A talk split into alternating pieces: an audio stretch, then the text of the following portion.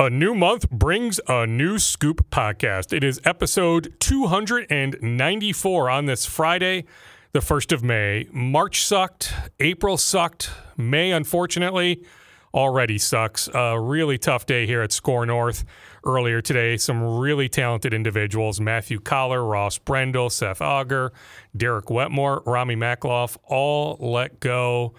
This pandemic has kicked all of our asses. We have all been impacted one way or another. Sports media is absolutely in that boat. Advertisers are leaving left and right. It is a really tough time. Less and less people are consuming sports media. We all want sports to come back. There has to be some process to getting sports back. I know all the leagues are working hard. All the TV partners are working hard. My main job is on the television side. One thing, one saving grace, at least for us on the TV side, is it's an election year. So there will be a lot of, and this is a battleground state, so there will be a lot of Trump dollars, Biden dollars, heck, Tina Smith dollars, Jason Lewis dollars. There will be a lot of money coming in from an advertising standpoint on television that radio just unfortunately never see. So some really talented people were let go. I have no other way to say it than to say today and already May is just incredibly crappy. I have no easy segue. One, I suppose, decent distraction, nice distraction has been The Last Dance on ESPN Sunday nights. We're 4 episodes in. It's the 10-part Michael Jordan documentary. Cameras followed him around his last year with the Bulls, that 97-98 season. Somebody who has intimate knowledge of the Bulls is BJ Armstrong, my buddy BJ. He's been on the podcast a few times prior. BJ was with the Bulls as a first-round pick, won those championships with MJ, Pippen, and those guys, 91, 92, 93, then left Chicago, ended up playing the Bulls later on when he was a member of the Charlotte Hornets in a playoff series. He later then worked for the Bulls front office. BJ is now a powerful agent among his clients, former Wolves guard Derek Rose. Anyway, I chatted via Zoom with BJ earlier this week about Last Dance, and we just went down memory lane, his time with the Bulls, and some stories he knew after his time with the Bulls. Here is my recent conversation with former Bull BJ Armstrong. All right, BJ, let's start with the first 4 episodes, and I guess specifically Sunday night. I mean, what have you learned? Is there anything you've learned about MJ, about that time, the time you spent with the Bulls that maybe you didn't know? I guess for me, I'll tell you one thing I learned last night. Like, you literally don't age. You haven't aged in years. That's one thing that I learned last night. Well, you know, certainly I have to thank my parents for that. I had nothing to do with that one. And but no, I mean, all of these stories, you know, either I was there and I witnessed them firsthand, or, you know, I was one person removed from knowing these stories. So I can't say I've learned anything new. If anything, I probably have forgotten them now. You know, when you get over 50 now, you forget everything. So it's interesting to watch. It's always weird to watch yourself on television. So to see yourself and see things that you experience, and now my kids watching, they're like, Dad, did that really happen? Or people are saying, oh, wow, I learned something new. It was like, that was just part of my everyday experience, and I didn't think twice about any of those experiences that we had at that time, let alone to ever imagine that I'll be watching in some documentary or some movie form. So, but they're fun. They're fun to revisit and hear and relive some of the stories. And so, you know, it seemed like people are enjoying the behind the scenes stuff. Absolutely. I mean, the ratings are through the roof. I mean, you know, so far, I mean, the way they've portrayed everything, I mean, incredibly accurate. I mean, nothing blown out of proportion or embellished or anything along those lines. No, I think, you know, the one thing that has been most interesting is here we are 30 years later, still trying to find out about those teams. And that to me is, you know, one of the interesting things about all of this is that the professionalism that those groups had, things that happened behind closed doors stayed behind closed doors, right? Made your job very tough. And here we are 30 years later, and no one still has said anything. And now, well, all right, we'll talk about you know, most of some of the things that may have been heard. Some of them may have happened. Some of them may not have happened. But you could see the things and how close-knit these groups were, that nothing got outside of the confinements of the team. Take us back to the 1989 draft. So, you know, it's pick 11, 12, 13. You're curious, where am I going to land? Like, as the board set up, were you hopeful to land with MJ and the Bulls? Well, I was just hopeful to have an opportunity to play in the NBA. I wasn't sophisticated enough as a 21-year-old kid to say, this is where I would rather go and here's why, right? I just had a dream to play in the NBA, and you could have put me on Mars and I would have been okay. I just wanted to have an opportunity to play. So, but lo and behold, I get an opportunity to get drafted by the Bulls and play in Chicago, and not only play, but have an opportunity to win and win at a high level. So it was a unique experience, a unique opportunity. And I'm thrilled the way it turned out, but I wish I could sit there and tell you that I was sitting there in the green room saying, that's where I want to play, and here's the reason why. All right, so your rookie year, if I recall everything, that would have been the year that you guys lost to Detroit in the Eastern Conference Finals? That is correct. So that was a very pivotal moment for the entire organization, right? For all of the players who participated, for the coaching staff, and all of the teams, because, you know, we were faced with an opportunity. Either we were going to do it or we weren't going to do it. So it made for great theater. You could see how it played out. Certainly there was no love lost between the teams, even to this day. And but it was very competitive. And I say this about the Pistons. They were a very well-respected group. They were a group that we respected. And you know, but eventually we were able to overcome them and finally get over that hump and win our first championship the following year. Yeah, I mean, was that, like, I heard Mike Wilbon last night on SportsCenter, others have suggested this, that actually beating the Pistons after going through what the organization had gone through the previous couple of years trying to overcome that hurdle, that almost was a bigger deal than actually winning the championship. Do you agree with that? Well, you know, you don't want to get to the end of the game and then suddenly lose, right? It diminishes what you've done. It was a huge accomplishment for us because, you know, it took years to do that, right? It took a lot of heartaches. It was a lot of pain that went into winning that series. And against you know, they were a great, great team. Let's make no doubt about that. You know, let's put our feelings aside. I'm going to act my age now and say, listen, that was then, this is now. They were a terrific group. Now, I don't think I do know that we knew that there was no other team that was as mentally tough as the Detroit Pistons. And that's not to take away anything from the Lakers and the rest of the league, but certainly, you know, you don't accomplish what they were back-to-back champions. And to be, they deserved the respect, right? We didn't fear them, but we respected them. So we knew that mentally there wasn't another team like them at that time in the NBA. How were you guys able to not only beat them, but demolish them? I mean, it was snap of the fingers. And I mean, did it mean more for you considering you're a Detroit native? Well, I grew up in the city of Detroit, so I remember when they drafted Isaiah Thomas and Joe Dumars and Dennis Rodman and all those players, and then to have the opportunity to play against them, you know, it was a little different, right? All my family grew up Detroit Pistons fans, so they were like, BJ, we hope you do well, but you know, we want the Pistons to win, right? all my family were bad boys, my mom, including my mom. It was just that was the way the league was back then. It was. You know, I didn't think twice about it. Watching the games now, I'm like, ooh, you know, wow, the game was real physical. But back then, that's just the way the game was played. That's what we expected. That's how we all played. And it didn't make it any more special because I had a job to do. And the only thing that was of concern is because I knew them. So I had to draw the line between my friendship and the business that needed to be done. And but you know, once you're in the NBA, you understand that. You play and you do your thing. You do what you have to do. You guys lose game 1 of the 91 finals. take me back to that time, maybe that next day, then the following day, you know, heading into game two. I mean, was it true that a lot of people right after the Lakers, the legendary Lakers win game one, that a lot of people were writing you guys off?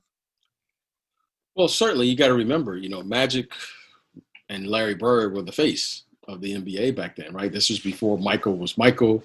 Michael was scoring a lot of points. He had a lot of individual awards, but make no doubt about it, Larry Bird and Magic Johnson had all the championships, and with Isaiah Thomas having a couple of them in there. So that's the way the league was. We felt real confident after game one, reason being was because we didn't play well, right? And, you know, I think some years later, we probably can all admit we were all a little nervous. That was our very first finals. It was only human that we were going to come out and kind of feel our way through the first game of NBA finals. But we settled down very quickly, bounced back in game two. And back then,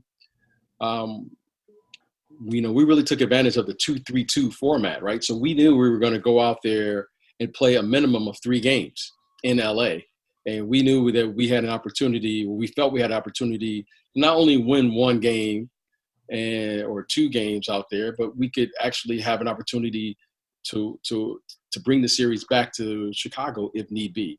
So we felt very confident about that. We took it one game at a time. We won the first game out there. Then we won the second game. We were like, oh, wow, we have an opportunity now to close it out. And we were very lucky to do that and won 3 consecutive games out there in our first NBA finals. Take us back to the night of after winning game 5 and, you know, the post-game aftermath, the post-game celebration. I mean, was that a side of MJ that you hadn't seen, that emotional side? Well, you never know how you're going to respond. And the last thing was imagining that was going to be us in the locker room winning a championship, right? Those are the things you dream about. You're always watching someone else do something great, right? You never – well, actually, you're going to do it. I think if anything for me, I was like, why do everyone cry when they win a championship, right? You see so many people cry. I'll never do that, right? And then suddenly when you get there, you cry, you have all these feelings because of the journey that it took to get there, right? You know, it looks fun and it looks exciting and everyone's kissing the Larry O'Brien trophy and all of those things. But something happens when it's over and you're just overcome with these emotions. So I got it. We got it. And certainly it was a long road for all of us. Michael had the longest road because he was there the longest. And, you know, it was great to see that we, you know, it's not that we accomplished that, but it's very rare that you set something out and you actually are able to do it. And let alone you do it with a team because, you know, so many things have to go right for you. And so we got it, and it was a great, great, you know, time in our lives. We were all young, and to be able to do it once, let alone multiple times, was a thrill of a lifetime. One more question about that series, the game two play, the spectacular move where MJ, you know, right hand to left hand. Is that your Marv Albert impression? Yeah, that was pretty pathetic, I fully admit. But, like, how often, whether it was that play or other plays that postseason, heck, the previous couple of years, how many times did MJ just literally take your breath away? Well, you know, he had plays like that, and we were around him enough where you just come to expect the unexpected with him. You know, the thing about him is, you know, he would have these great plays, but he didn't do them. He only did those things when it was absolutely necessary, and he was a true fundamentally sound basketball player who played with the fundamentals of the game, right? He was an incredible athlete, and he could have done a lot of things, and no one would have said anything. But if you just watch him play, and then, you know, I watch the game, and I'm always watching the game from a technical viewpoint just with my many years of playing, fundamentally he was just so sound, right? His footwork, you know, jab, caught the ball with 2 hands. He just did all of the things fundamentally that was necessary. But every now and then he would get himself in positions where he was out of position, right? If you watch, he was out of position, and somehow he was able to gather himself. And I don't know, I've never been up there, so I can't tell you what it is, but I just know he did something and he got himself back, and everyone was like, that's impossible. And like, no one can do that. But we saw him do that time and time and time again. And he was just he had an incredible amount of control of his body, right? And, you know, we would call him the cat, right? Because there was, you know, different parts of him that he would do when it was absolutely necessary. And that was one play where, like, no one should be allowed to do something like that, let alone complete it. But, you know, that's just MJ being MJ. Speaking of MJ being MJ, was there some stubbornness at all to embracing the triangle offense, or did that happen pretty seamlessly and naturally for Michael to adjust from what he was used to, accustomed to under Doug Collins, compared to what Phil was trying to accomplish? Well, change is always difficult, right? You know, people talk about change, but then when it happens to you, you're like, wait a minute, hold on, okay? You know, Michael was averaging 30-something points a game, and he was a very responsible player at 30 points a game, right? He wasn't like some gunner who was shooting a low percentage, but he could score. You know, Michael averaged 35, 36 points a game and was very responsible. He was shooting over 50%. So something was going right here. You know, that's an amazing accomplishment. And you take into consideration, this is with hand checking. So things were going smooth, right? I mean, he was MVP. He was Defensive Player of the Year. Check, check. You know, MVP All-Star, check. They're in the conference finals, check. What's going on here? Like, everything is moving in the right direction. So, and then suddenly you make a change. Now, you know, clearly, you know, upon reflection, we look at it and say, hey, that was great. The change worked for better, for worse. I think most would agree it worked for the best, and everyone benefited from the change. But it was some apprehension for sure. All of us. And you know what? That we're going to play a different style. We're going to change some things. We're going to allow a young Scottie Pippen to evolve, put the ball in his hands, allow him to play a certain way, let a young Horace Grant and all these other guys play. And let's see how this turns out. You know, I don't know how many people would welcome that with open arms, because, you know, most of us who were young, myself included, we were unproven. Scottie Pippen wasn't an all-star then. B.J. Armstrong was just coming in the league, so forth, Horace Grant, so forth and so on. So that's just human nature. But we got through that, and, you know, good for us that we were able to have the trust that was necessary to get through that process. Tougher to win that first championship or to stay on that mountaintop and win the next two, to have three consecutive? Well, you know, when you're going after something, I think it's easier because there's no expectations, right? We weren't expected to beat the Detroit Pistons. We weren't expected to beat Magic Johnson. But once you get there, now everyone's coming for you. So I think it's much tougher to stay there than to get there, because now you are the barometer of excellence for everyone else. So now when the Bulls came into town, it was the defending champion Chicago Bulls come out to root against that team. So you had to learn how to accept everyone else's best punch. And that, to me, is that's the true test of a champion, is can I take your best and still beat you? Because now it's a mind game for yourself, all right? It's easy to sneak up on people and like, oh, I didn't know that team was that good. Or, oh, golly, they really played well tonight. Well, those days were over with. The Bulls are coming in town.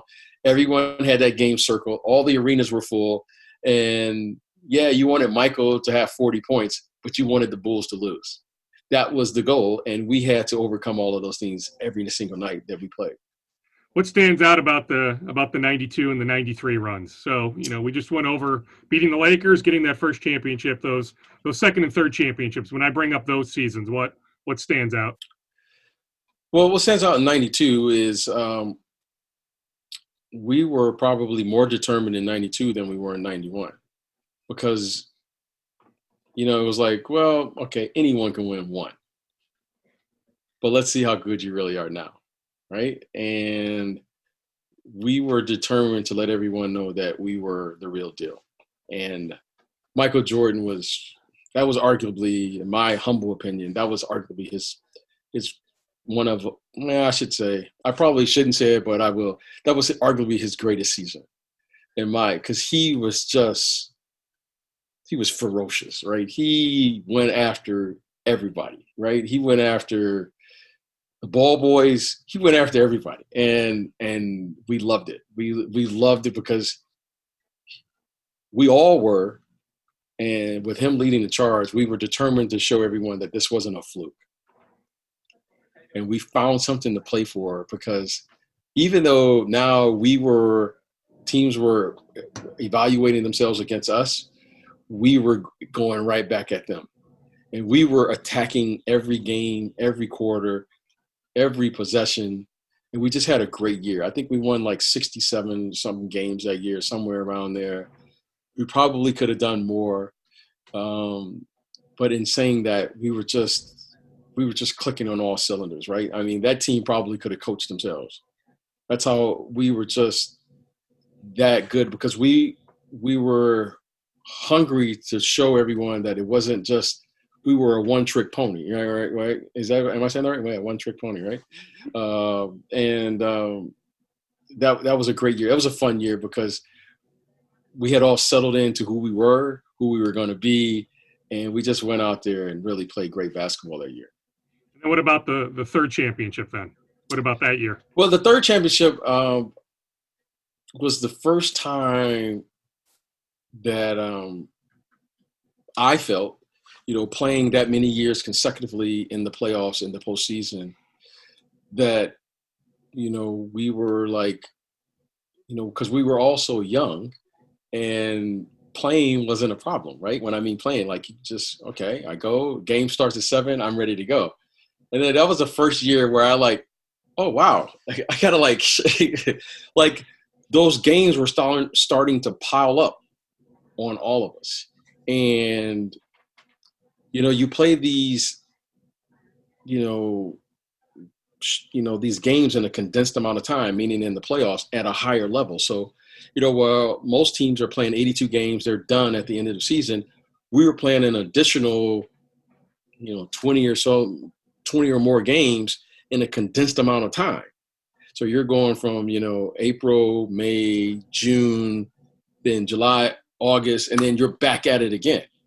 So these games were getting to pile up on all of us where, now we had like an 80 extra games in a condensed amount of time. So that was another whole season at a higher level in a short amount of time. And there's just no way to make that time up. So I think, physically, I know mentally we were all a little drained because we were all driven. No was an unacceptable answer to walk away. And certainly we weren't going to just give it away. We had worked so hard to get there. So it was just that third championship was like, we just had to learn how to play and win a different way. That team that was the first team where we had to learn how to play in spurts. We had to learn how to, instead of taking the fight, we had to learn how to absorb it, figure out how to maneuver around the game so that we can win the game. If I remember correctly, that was the first time we didn't have home court advantage in the finals. I don't think we had the best record that year, if I remember correctly. So it was a different challenge, but we still knew if we got there, we had the confidence to do it. But, the games were starting to pile up on us a little bit. And then soon thereafter, so you win that third championship, a lot of things change, right? Where MJ walks away, you end up, was it an expansion draft? I mean, a lot of things out of your control, but you end up out of Chicago and you end up playing for multiple more teams. And, it was an interesting time there in the mid-90s after that third championship, wasn't it? Yeah, but so Michael retired and we go on for another year, and then I think he comes back in year 2, the end of the second year. I think that's when he came back here. So a lot of things change. Change is part of it, part of the situation. He I think it's well documented. He went and played baseball, then he comes back and plays. But you know what? That's maybe the little break that was needed, for him, and to figure out whatever he needed to figure out, and we all needed to figure out, right? We'd all been together for so long, and our veterans, Cartwright, I think had retired somewhere, or he was around there, John Paxson. And so things change, and they were able to rebuild the group and put together another group of guys around the core talent, right, which was Michael and Scottie, and win in 96, 97, 98. And that's a testament. Those guys were great players. And the game was different. The way they played was different, but the results were the same. And that's the true, you know, test of excellence. They were able to figure out how to get the same results, but just doing it in a different way. What was it like watching from afar? I mean, was there a part of you during those 96 to 98 runs where you were like, shoot, I wish I was back there in Chicago? Well, I was consumed. I was still playing there. I was consumed with trying to beat them, right? And actually had an opportunity to compete against one of those teams. And I can't remember which year now, but I was with the Charlotte Hornets at the time. And we played against, you know, the Bulls. The Bulls eventually, you know, they were able to defeat us, I think in like 5 or 6 games, somewhere around there. But, yeah, I was consumed like everyone else how to beat the Bulls, and because they were the best team in the league. I mean, it had to be, though, one of those situations, right, where you're like, man, you had to have known, right, after that first one that once he got that fourth one, that first one back at it, there had to be this sense of, you know, inevitability that Michael was going to find a way to win multiple more. Well, that's who he is, right? He's going to find a way. He's going to find a way to and figure things out, right? There was no denying him when it came to a basketball game. He was going to find a way, right? And that's what I knew about him then. That's what I knew about him when I competed on other teams. There aren't many people that's willing to go down that path. And no matter what was going on during the course of the game, he was going to find a way to win that game. He was focused that way, and he had that mentality. So until you see it, right, people can talk about it, what you need to do and all those things, but he was willing to go there every single night. He was going to find a way, and it didn't matter if it was on the offensive end, the defensive end, passing lane, whatever, rebound, loose ball. He was going to find a way to win that game no matter what. I don't want to exaggerate, but, I mean, is it darn near daily that Michael's name comes up in your world? If it's just, you know, normal times, you're at the grocery store or the shopping mall and somebody recognizes you and wants to go down memory lane, or just in your you know, your professional happenings on a day-to-day basis with you being a big-time agent, you know, and then your time in the Bulls front office, right, after you were done playing. I mean, just about daily or at least weekly that somebody brings up Michael to you? You know, it's just kind of, that's what it is. You know, I get it. You see excellence from afar, and it's not often that you see someone achieve this level of success, this level of excellence. But more importantly, you know, I'm trying to think about, now that I think about it, I can't recall seeing someone with this level of talent have this much discipline to go to reach his potential or her potential. In this case, we're talking about Michael, and go beyond that. You know, if you watch him play, as good as you thought he was even better when you saw him. Okay. And to see him repeat that over and over and over again, right? This wasn't like, you know, as an ex-player, you know, you have a good week. You had a good week of playing, or you might have a good month. You know, you're the player of the month. You might have a good first half of the season. This guy put together a career that was just one after the other. You know, if you thought he was good in 86, well, you really should have saw him in 1992. And if he was really good in 92, you really should have saw him in 96. And he just kept getting better and better and better. And he brought that every single day. And it was just amazing to watch how you could repeat that level of excellence time and time again. And that was just impressive, because not only did he bring it in the games, he brought that same energy in practice. And he would do it over and over again. And you just couldn't believe it, because no one should be allowed to be that good, first of all, let alone have the energy to put forth that type of effort time and time again, but somehow he was able to do that. Because there isn't a right answer, is it fun to debate, like the 91, 92 Bulls, if they played the 96, 97 Bulls, or or if you guys, you know, 91, 92 ended up playing, you know, Steph Curry, KD, and those good Warriors teams, or maybe one of the Tim Duncan, you know, Spurs teams. Is it fun to have that debate about, you know, whether the teams you were on or maybe one specific team might be the greatest team of all time? Well, it's fun to debate if you from a fan's perspective, right? It's really fun, right? Because you get into your fan, right? You know, God, who's my favorite player, right? So I get it. Like when these kids say, if you're a Steph Curry fan in today's game, that's fun to debate, right? They didn't see Michael Jordan, so how could they really, you know, my kids? We have these debates all the time, right? It's fun to debate. For better or for worse, I had a chance to play the game, so I see the game from a technical standpoint, viewpoint.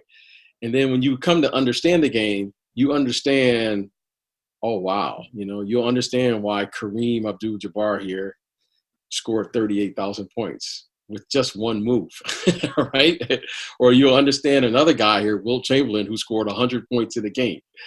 And I don't care what league you're playing in. If you scored that many points and against the best players in the world in any era, those players would figure it out, right? And let alone, if I just gave both of these guys here that we're talking about, I'm sitting in between, if I just gave those guys Air Jordan shoes, right? They were playing in like Converse Cons at the time. They would have been probably at least 50% better than what they were, right? And so it's fun, but it's not fun when you actually see the game for what it is. Because now you start arguing because of your understanding of the game and being there and understanding how you actually win. So that's not fun because you'll hear people make these arguments and you go, no, that wouldn't work because you understand the game. So it's not as fun to listen to it, but it certainly is fun to engage in it because, you know, you see the passion of sports, and that's what sports is supposed to be. It's supposed to be fun. So, you know, who wants to hear from an old guy like me who played the game is going to tell you why your opinion doesn't matter. So it's like everything else. I just kind of keep quiet and smile and keep it moving, I should say. I'll hit you with a couple more. Back to the production of Last Dance. When did they interview you? Was it just a one-time interview, or did they come back and interview you a second time? Was it done at your house, at your office? Like how many months ago? Just take us through kind of the production, the behind the scenes. You know, I really can't remember. That's the sad part, right? You know, I'm over 50 now. So when you're over 50, you just can't remember. I think it was like 2 or 3 years ago, to be honest with you. I don't remember the interviews. I didn't know what was going to be, what was the cut. I just knew that, you know, Michael had called, we had talked, and he said, hey, he was putting together a documentary, and, you know, would I mind partaking? I said, for sure, whatever, you know, whatever you want, whatever you need, no problem. And he said, I'll have, you know, a little small crew come out, right? I had no idea that it was on this scale. And here we are 3 years later at this, you know, whatever, the Last Dance, Jordan documentary. Yeah, The Last Dance, that's what it's called. And here we are. So, you know, it's fun. You know, I'm happy for him. I'm happy that he was able to tell the story. I'm happy that he feels now this sense to share with this next generation, you know, of why he played the game and kind of give you some insight, as only he should. You know, I think he should be the one that tells the story of, like, how he got to this place, how he became the Michael Jordan that we've all come to love and really admire from afar, but he should tell the story. So I think this is an opportunity for him to share that, share it with the world, and hopefully people are enjoying it. You know, just looking at, you know, the first two episodes or the first four episodes, and it's been great. I mean, I certainly enjoyed it, and listening and seeing the reactions, especially of the youth. Today's young people, they're like, you know, my oldest son is 19. He's like, Dad, was he really that good? And then he, after the episodes, he's like, oh, wow, Dad, he really was that good. Because they never saw him play. So that's a fun reaction for me because, you know, everyone's the greatest player until you see the greatest player. And for all of us who are a little older, we know we saw something a little different. And and that's not to disrespect anyone who's playing. He was just different. He was different, and I think all will acknowledge who had an opportunity to see him play. What's your relationship like today with Michael? I mean, it's interesting. I mean, agent, owner, but I mean, do you guys converse pretty often? Yeah, you know, I speak. It's always funny when I have a player there in Charlotte, you know, because you got to talk to the owner. So we always laugh about that. I mean, it's so funny, right? You know, now the agent and the owner are talking about contracts and stuff. So that's real funny. But, you know, we see each other and whether it's at All-Star or at different NBA events. And, you know, when he's out in L.A., I currently live out in L.A. now, or I'm there in Charlotte visiting a player or what have you. Or so I see him and we talk. And but, you know, it's like life. You know, you got family, you got things – life gets in the way, but certainly, you know, it's great when we do catch up because we're always laughing about something, talking about the old days, and you know, just a couple of old guys, you know, just kind of hanging out, you know, just reliving our youth, and because now life is going on, and now our kids are the ones that are having all the fun.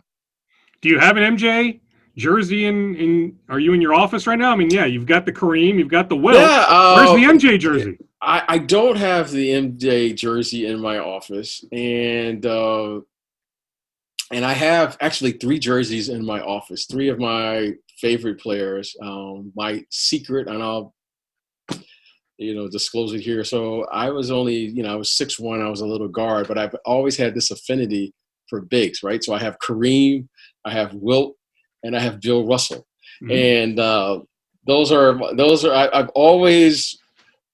You know, when I learned how to play the game, you know, back as a kid in Detroit, they always said that you had to build a team around a big guy. And that always made an impression on me.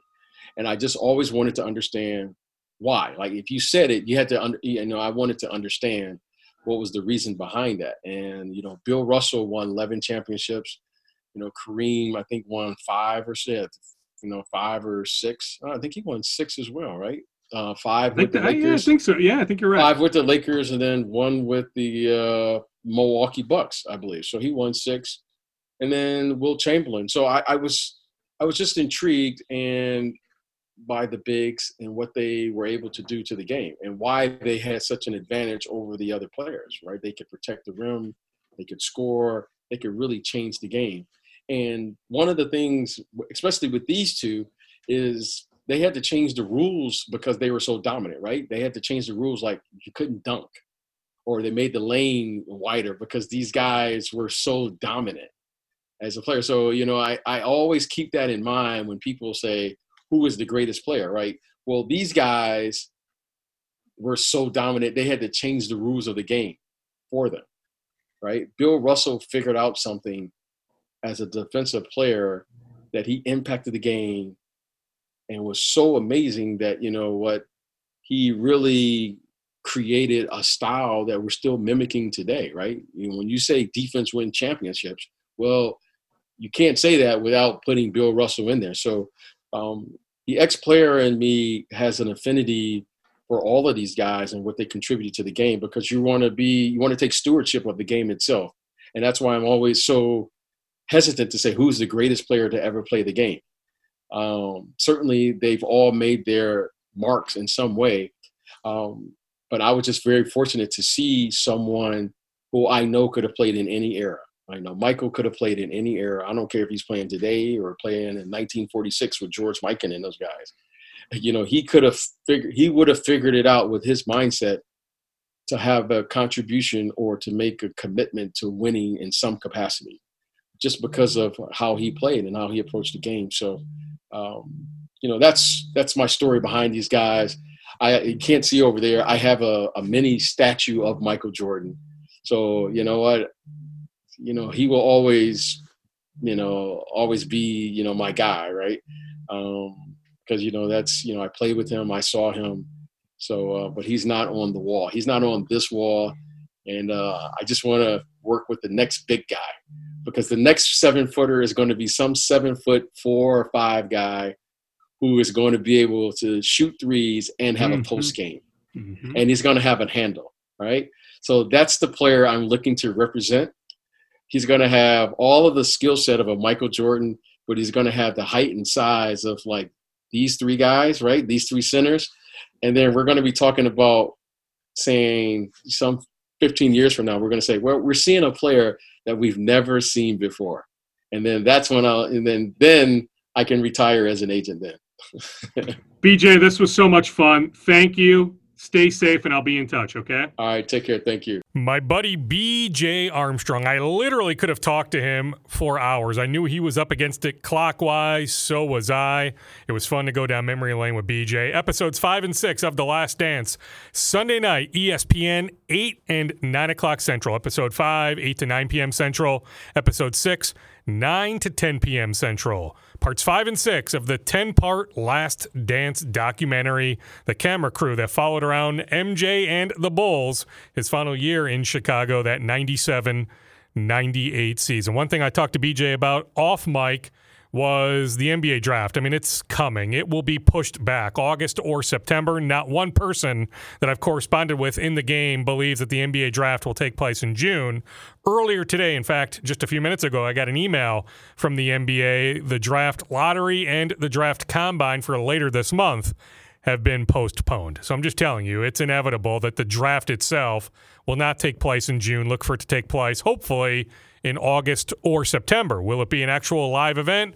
Or will it be virtually? That remains to be seen. But I do foresee the NBA draft taking place late summer or early fall.